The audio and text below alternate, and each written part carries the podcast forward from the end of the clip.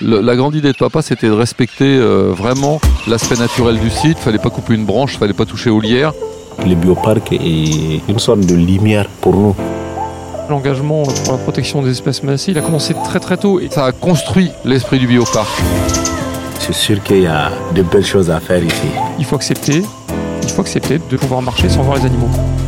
Avec un peu d'argent, beaucoup de volonté, beaucoup de passion, on peut avoir une influence Une autre idée du zoo, le podcast du bioparc de Douai-la-Fontaine.